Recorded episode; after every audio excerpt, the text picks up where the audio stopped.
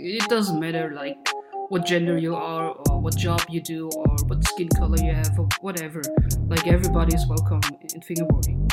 The internet is like a dumpster, man. just to be able to imagine a trick and make it happen.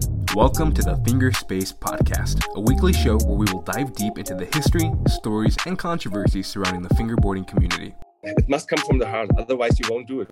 Never give up, even if your ideas seem out of reach. Someone save me.